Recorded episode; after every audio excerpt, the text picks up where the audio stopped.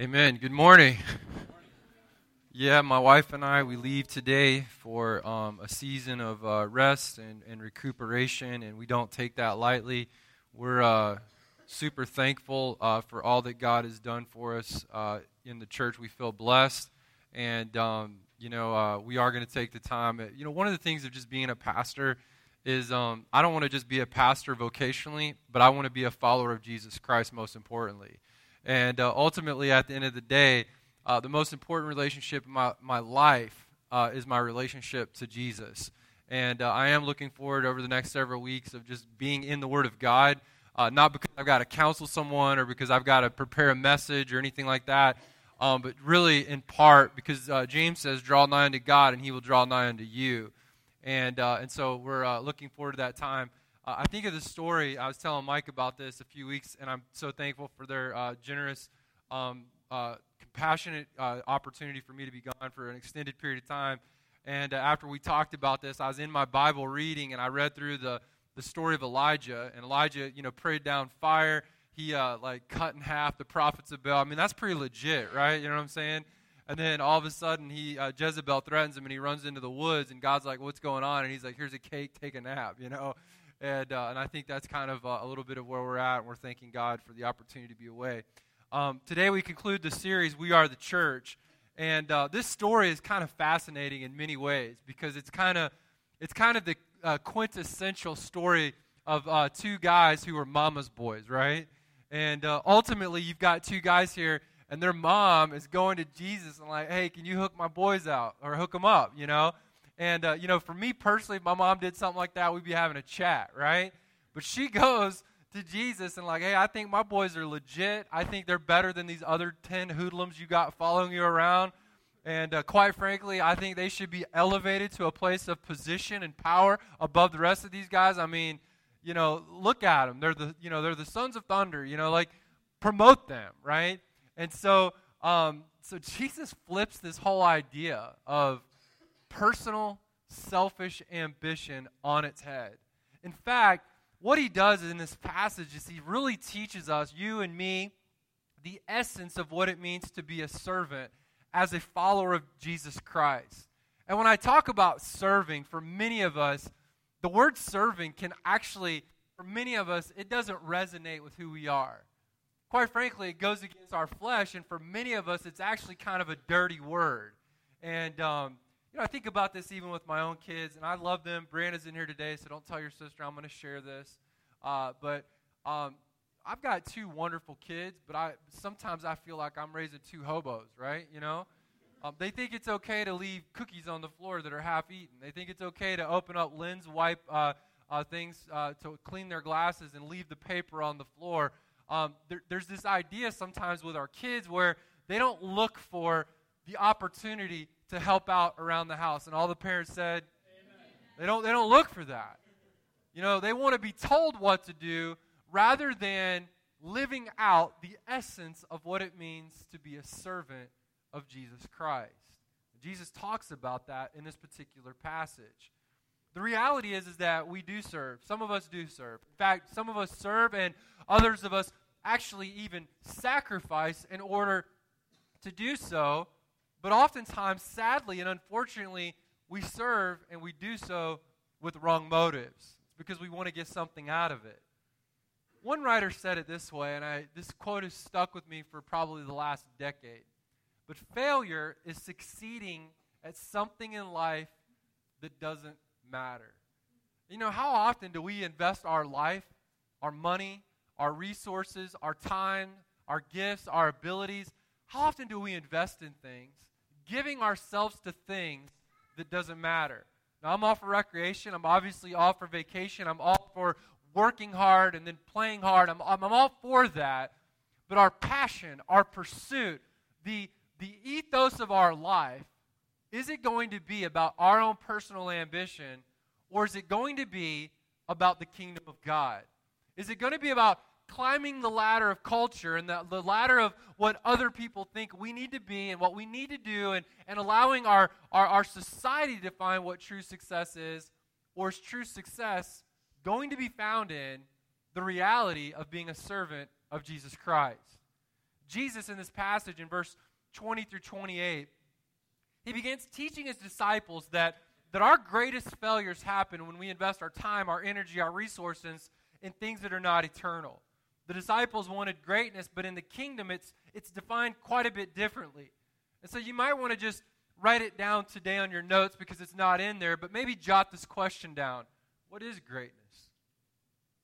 What does it mean to be great? You might ask it this way What is success? How do I know that I'm truly successful? I mean, what level in the uh, corporate ladder do I need to climb to in order to know that, that my life is fulfilled? How much money do I need to have in my, my bank account in order to know that, that I've arrived at a place of success? Is it celebrity?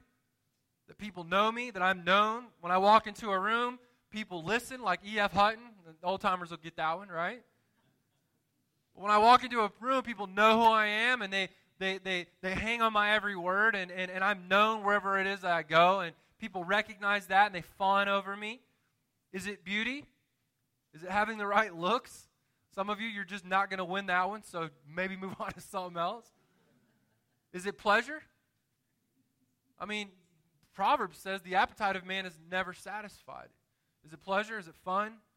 Is it comfort? You see, in this text, Jesus answers these questions as the disciples are actually arguing over who is going to be the greatest when Jesus enters his kingdom. You see, the thing about God's kingdom is this it's about Jesus and not me and you. That's the, that's the reality of the kingdom of God. It's about Jesus, not me, not you, not what we gain, but it's how we treasure and follow and pursue Jesus Christ. You see, greatness in God's economy is turned upside down in a culture that seeks first and easy and nominal. Jesus defines greatness as the one who serves. And that's what we're going to talk about today. Jesus ultimately describes greatness. He describes life as being successful when you serve Him, when you live for His kingdom, when you live out the purpose for which He created you. And the one who sacrifices, the one who is a servant and even a slave to others, that's the person that will find fulfillment in life. That's the person that will, that will find greatness in life. So I want to share with you this morning as we think about our relationship to God's kingdom, our relationship to this reality that, that we are a church, and as a church, we should be made up of people who are servants of Jesus Christ. In a church like this, with so many blessings going on right now, so many people coming to Christ, baptisms happening, people joining the church. Um, there should never be a dearth of those who want to live out their purpose in the kingdom of God.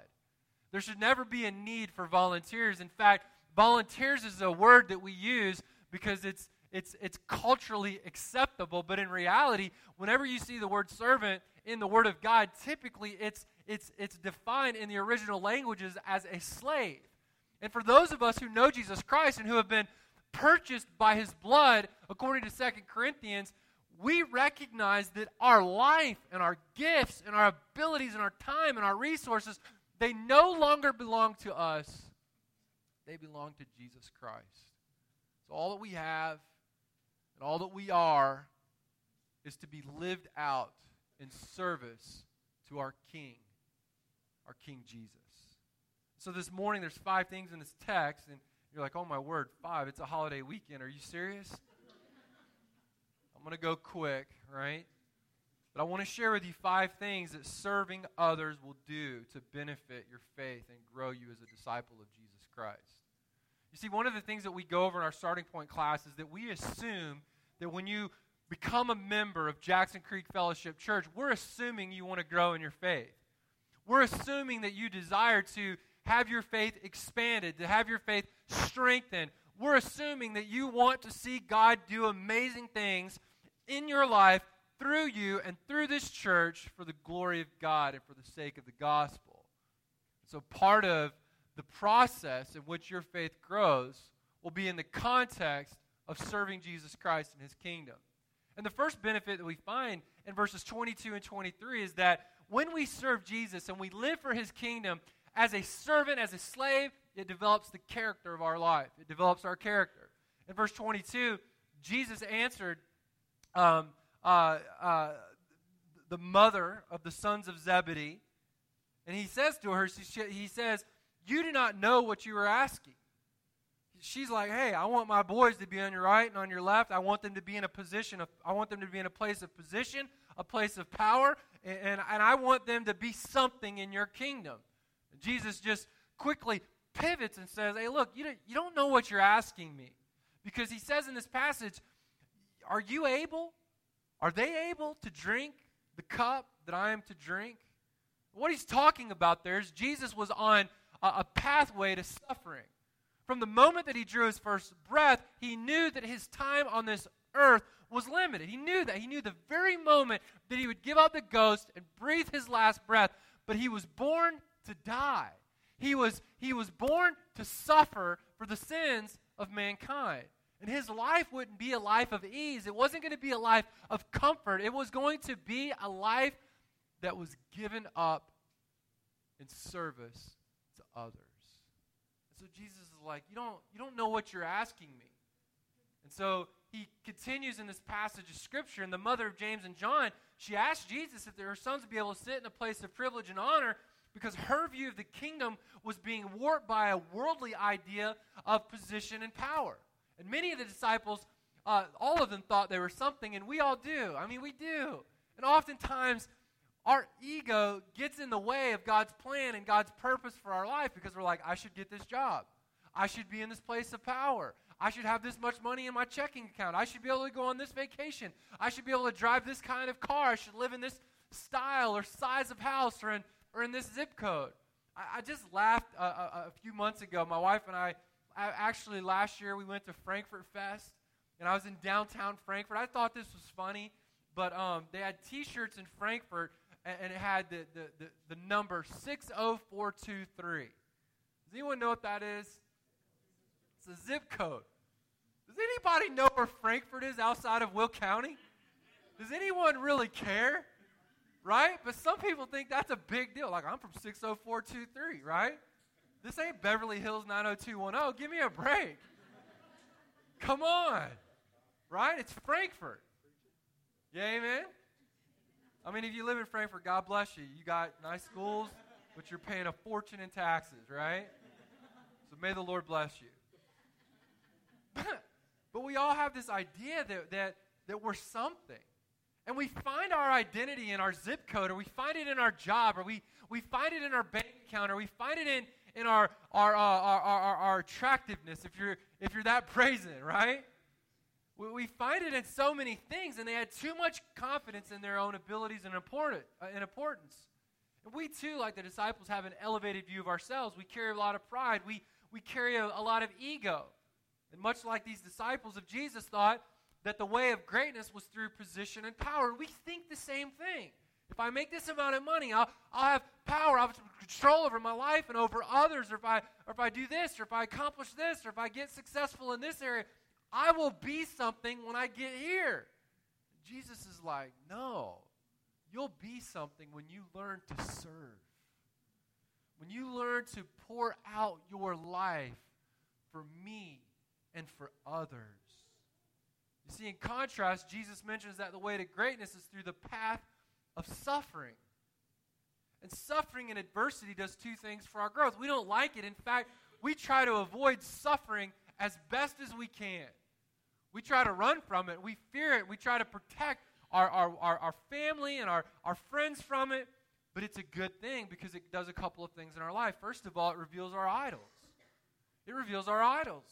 You, you, you might jot this down today. Idols get in the way of true success. Idols get in the way of true success.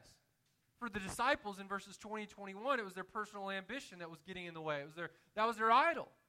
They were about themselves, they were self absorbed. And this is contrary to the modern church where we have this pursuit of celebrity and not the servant. They were seeking positions of honor and ambition, and worldly thinking wants to lord over others, not serve them. That's what, that's what most of us want. My oldest is that way. She's always trying to boss people around. I mean, this morning she's trying to tell Mike something that she had no earthly idea what she was talking about. I mean, there's three grown men in a room working on a project, and my, my 13 year old thought she was going to add something of value to that conversation. I mean, just blows my mind. I'm like, hey, she's going to lead one day, and I don't know what she's going to lead, right? But she's going to. And she's constantly trying to control other people. God help her. And God help her husband one day. She's not in here, so I can say all that. The kingdom of God, man, there's no room for selfish ambition. There's just not. Biblical ambition is always for the promotion of others and not yourself. And we tend to try to set things up in such a way that it benefits us and that it makes things easy for us. And that's, that's what selfish ambition does. Another idol was personal comfort, man.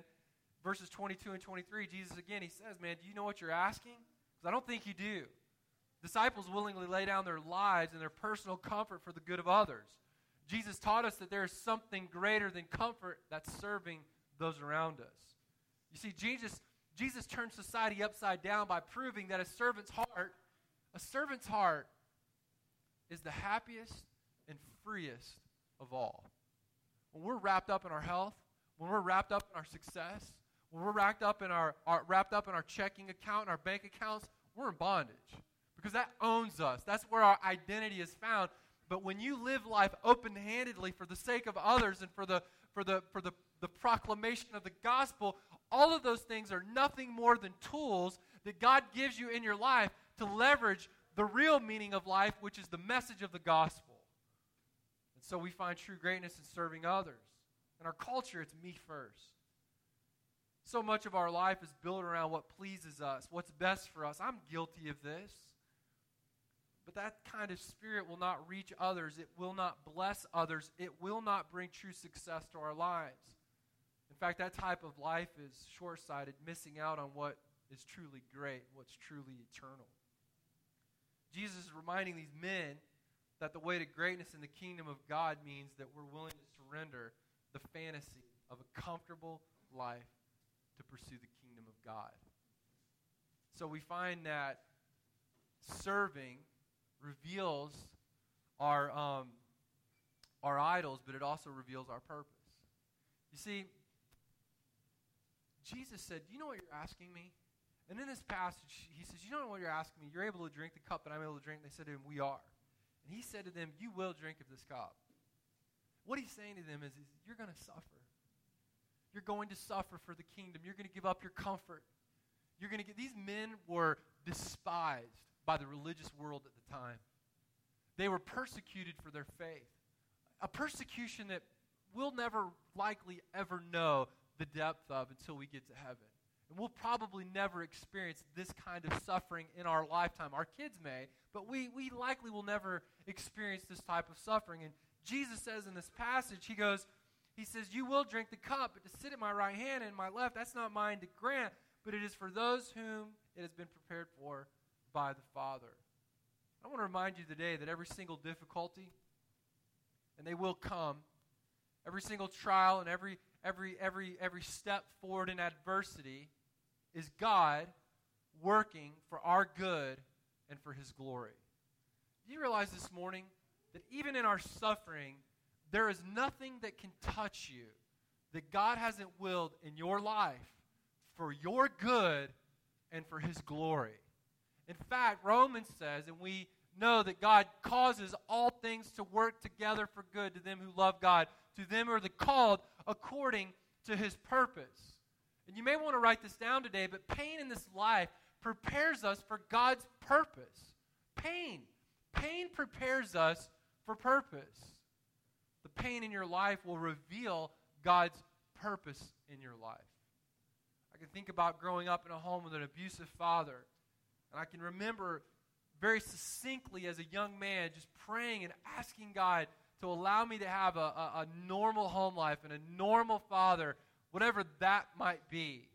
A, a, father that could just go outside and throw the ball with me or shoot baskets with me, and, and, a, and a father that was engaged with me, and that never happened for me. It seem fair?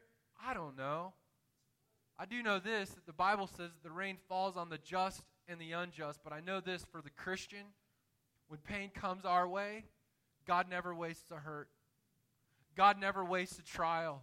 And every hardship that we face in our life is God perfecting and maturing our faith and our life and our purpose and our ability to serve and really hold on to the things in this life that truly matter.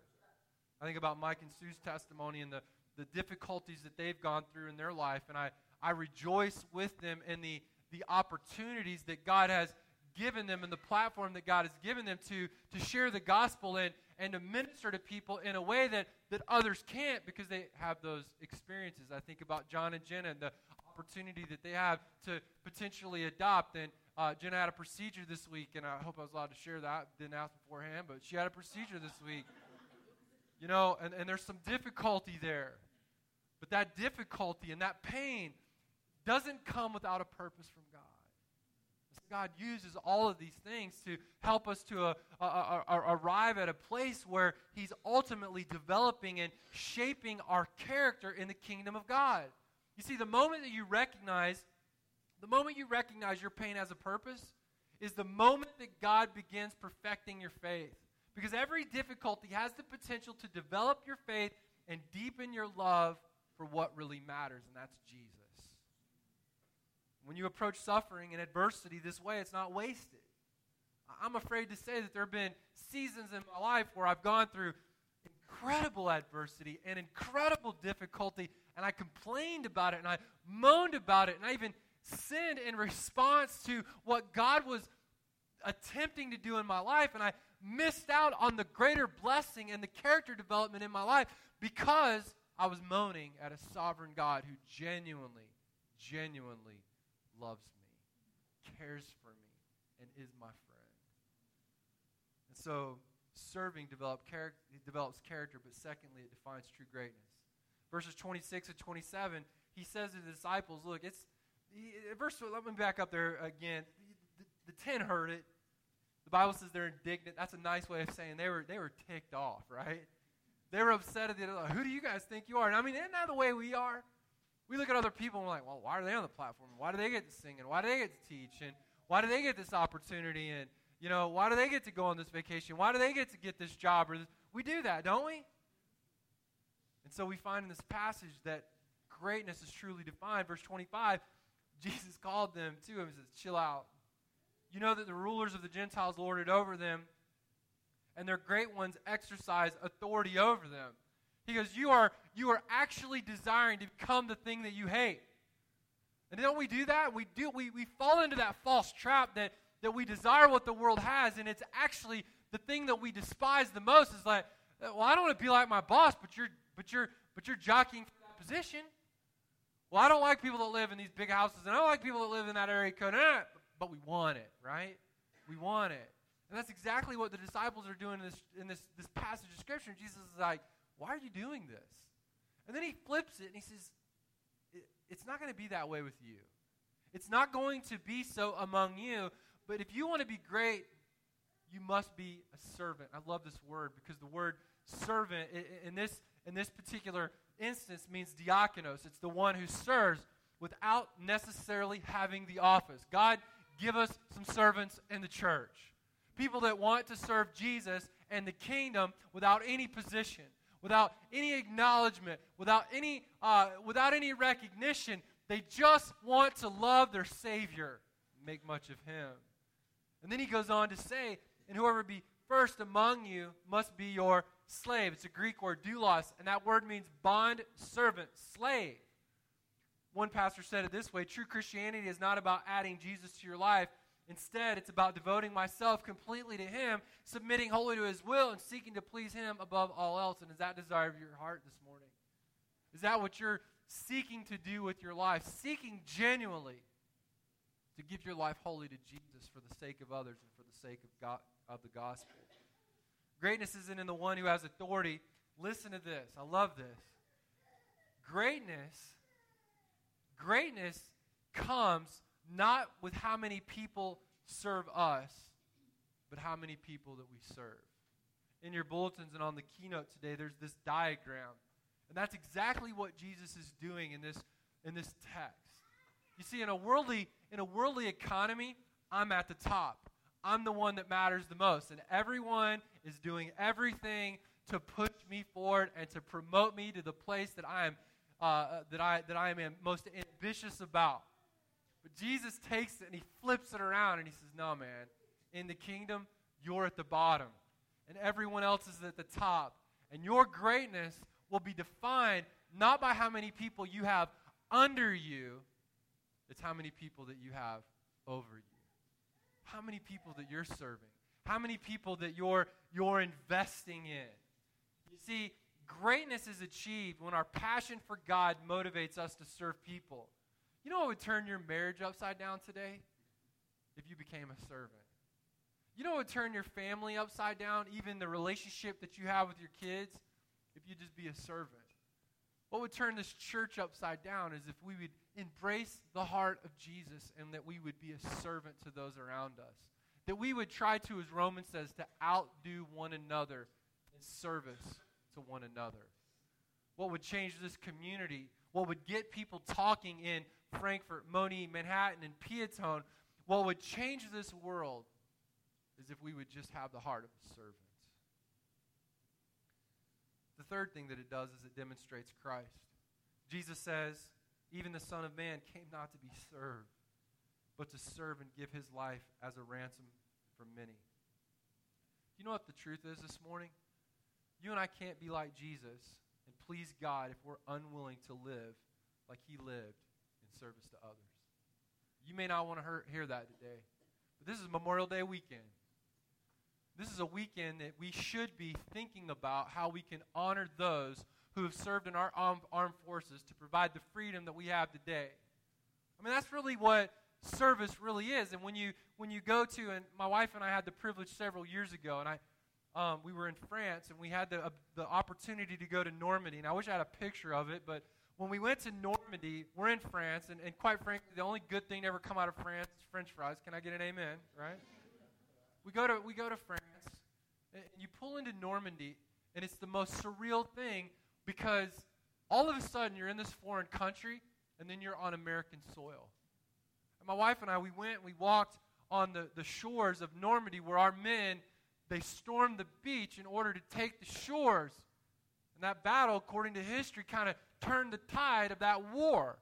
And I grabbed a rock from the beach. Don't know if it's true or not, but it was a, a dark red rock. And many of the rocks on that beach were, were red. And they say that the, the, the, the rocks there were red because they're stained with blood from the soldiers that died coming up and trying to take that, that position for uh, uh, in that battle we stood there and we, we walked, and, and, and part of the, the memorial there was that you could stand inside these craters where, where we dropped bombs, right? We dropped bombs, and I was able to stand there. We were able to stand in the little gunny towers where they would uh, sit out and try to shoot each other. And then, much like in Washington, D.C., we walked through this, this uh, the part of the cemetery where there was rows of crosses of all the men that gave their life sacrifice for the freedom that we enjoy today. That's sacrifice. On a holiday weekend, we don't want to really hear about all that. We want to hear about, you know, hot dogs and hamburgers and going out to the lake, and I'm all for that. But Jesus is saying, look, if you want to be like me, you're going to have to give up your life. And while I'm thankful for the men that gave their life for the freedom that we have today, when all of this is said and done, there's not going to be an America. There's not going to be a Russia or China. It's going to be the kingdom of God. And the Bible is very clear that we are foreigners and we're aliens in this land. And please don't come up to me after church. I'm a patriot. I'm buying, my wife and I, we just bought a new home. And it, she told me yesterday, I'm so glad it's got a flagpole. We're going to hang our flag. We, we love America but we love Jesus more. And if, and if there are going to be those who are willing to give up their life for an ideal, the ideal of freedom, shouldn't we give up our lives for the real freedom that's found in Jesus Christ? Jesus says, Look, I laid down my life. The call to serve isn't just to get things done around the church, it's so that you can be like Jesus. Jesus gave many examples of being a servant. If we are to be like him, we must serve like him. It's not about increasing volunteers in our church, it's essential to becoming like him. You can't become like Jesus unless you are growing in your ability to serve others. We've got to make the connection. You've got to make the connection this morning that if we're not faithfully serving others, we're probably not like Jesus Christ. You've got to make that connection. Verse 28, he teaches us that it deepens our faith. Even so, the Son of Man came not to be served, but to serve and give his life as a ransom for many. When you give your life away in service to others, you're putting your faith in the promise of God that serving is better succeeding in, in life at things in life that don't really matter. You know what I'm saying? You're basically saying, all right, God, I'm going to serve you and I'm going to give my life up for you and I'm going to I'm going to lay down the best that I have so that I can make much of you, not of myself. And when we do that, we're making a trade-off. Because we could lay down our life for our job and our career and our bank account and our pleasure and our comfort. We could do that, and we might even achieve some of those things. But in the end, when all's said and done, will it fill the emptiness and the void in our life and the purpose that God has called us to? I remember when I was a kid, they used to say, um, I've never seen a U-Haul being, you know, connected behind a hearse. Of course, I saw someone online that put a U-Haul behind a hearse, and they did that in their funeral because apparently, I guess they were going to take some stuff to the grave. But the, the metaphor is still the same. You can't take anything with you. When this life is over, the only thing we take with us is those that we've touched their life with the message of the gospel. The last thing is this, verse 28. The Son of Man came not to be served, but to serve and to give his life as a ransom for many. I like what Francis Schaeffer said love is the greatest apologetic. You know, it's sad that in many churches, and we're talking about the church, but some churches are the most unloving place. It's just sad. You know that? You know that like sometimes people can walk into a church? I don't think it's like this here. It might might happen to you. If it does, I apologize. Tell Pastor Mike, and he'll fix it while I'm gone. Right? But do you know that sometimes people walk into church and walk right back out and no one ever says a word to them? Do you, do you realize that there's some folks in here today that are, that are hurting? I mean, they're broken in some like very profound ways. And they just, they just want someone to love them. They don't, they don't need all the answers. They don't, they don't need, they don't need uh, uh, a ton of things. They just need someone to show them that there's someone in this place that cares for them someone in this world that actually actually cares for them. Of all the ways that God could have delivered the message of his love, he chose to send his son as a suffering servant who would give his life away in death for our sins. Now listen, are you with me today? God could have like he's God. He could created the cell phone and been like, "Here, disciples, here's a cell phone. Get it out on YouTube." He's like, I know Al Gore is going to create the internet in a few thousand years, but let's get this thing started right. I mean, God could have, he could have gotten the message that he loves man in a thousand million, infinite different ways. And yet, the way that he chose was to send his son, one man, to come to this earth and to serve. That was it. And I'm all for technology. I'm all for whatever we can do to get the gospel to the masses. But there's something to be said about you and me individually and corporately as a church getting our hands dirty and loving those around us for the sake of the gospel.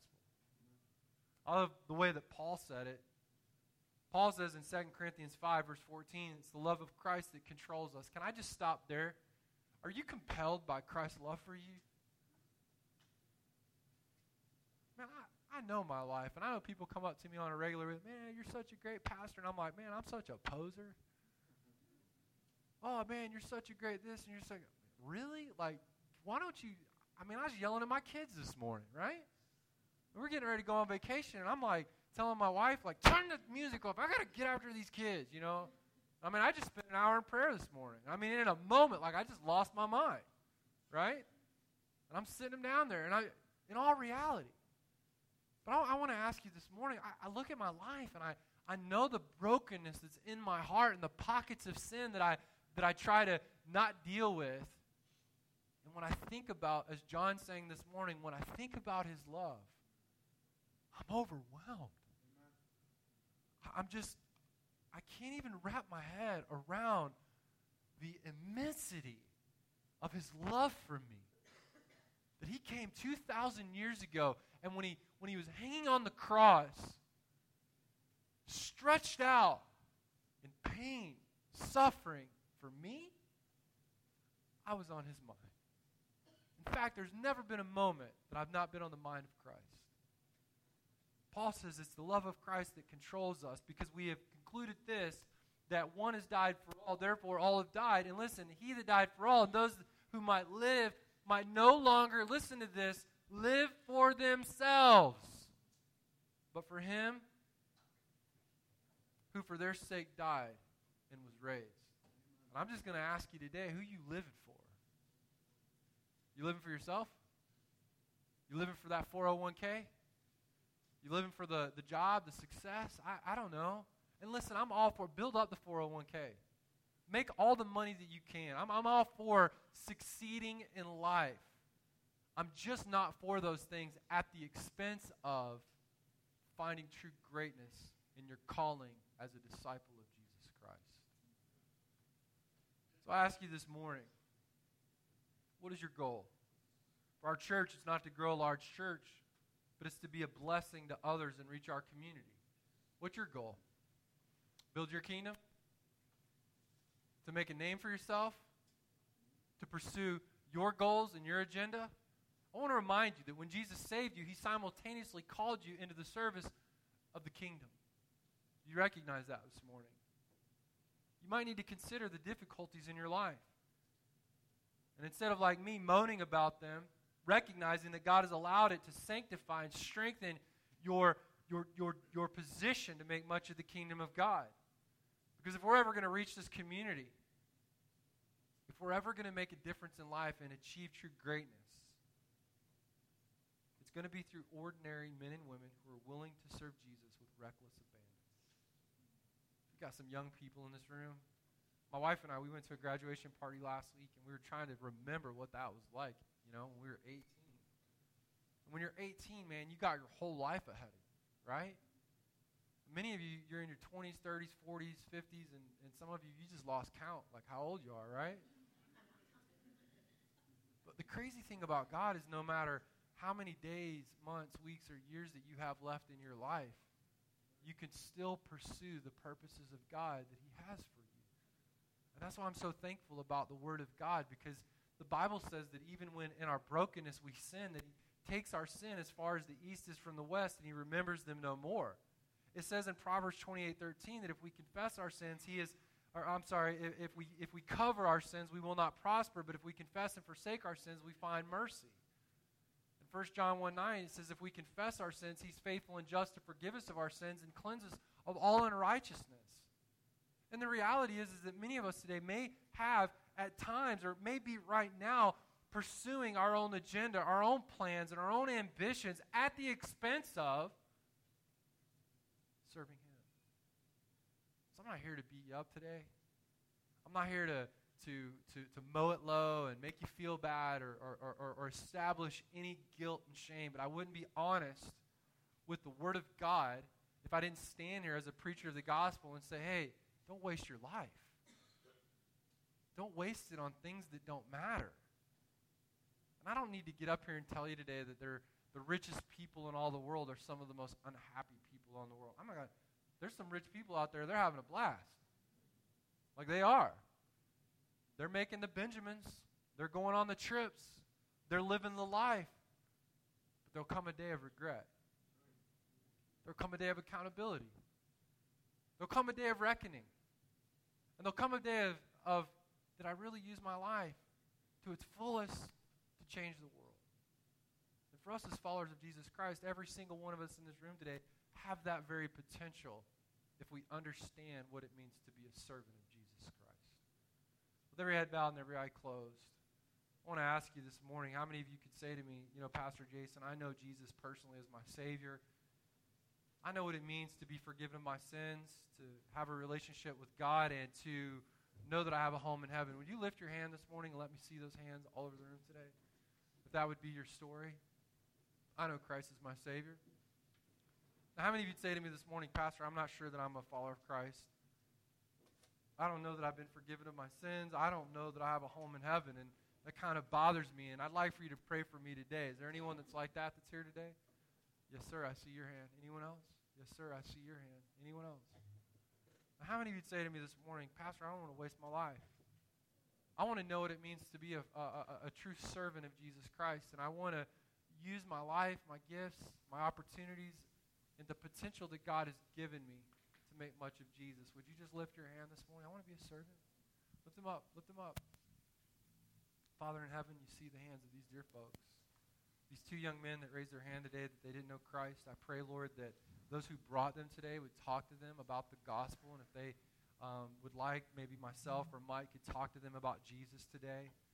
And then, God, I just pray for our church that we would recognize the incredible opportunity that we have to serve you, the, the benefits of serving you, the joy of serving you, the joy of making a real, lasting, eternal, significant difference in the world in which we live.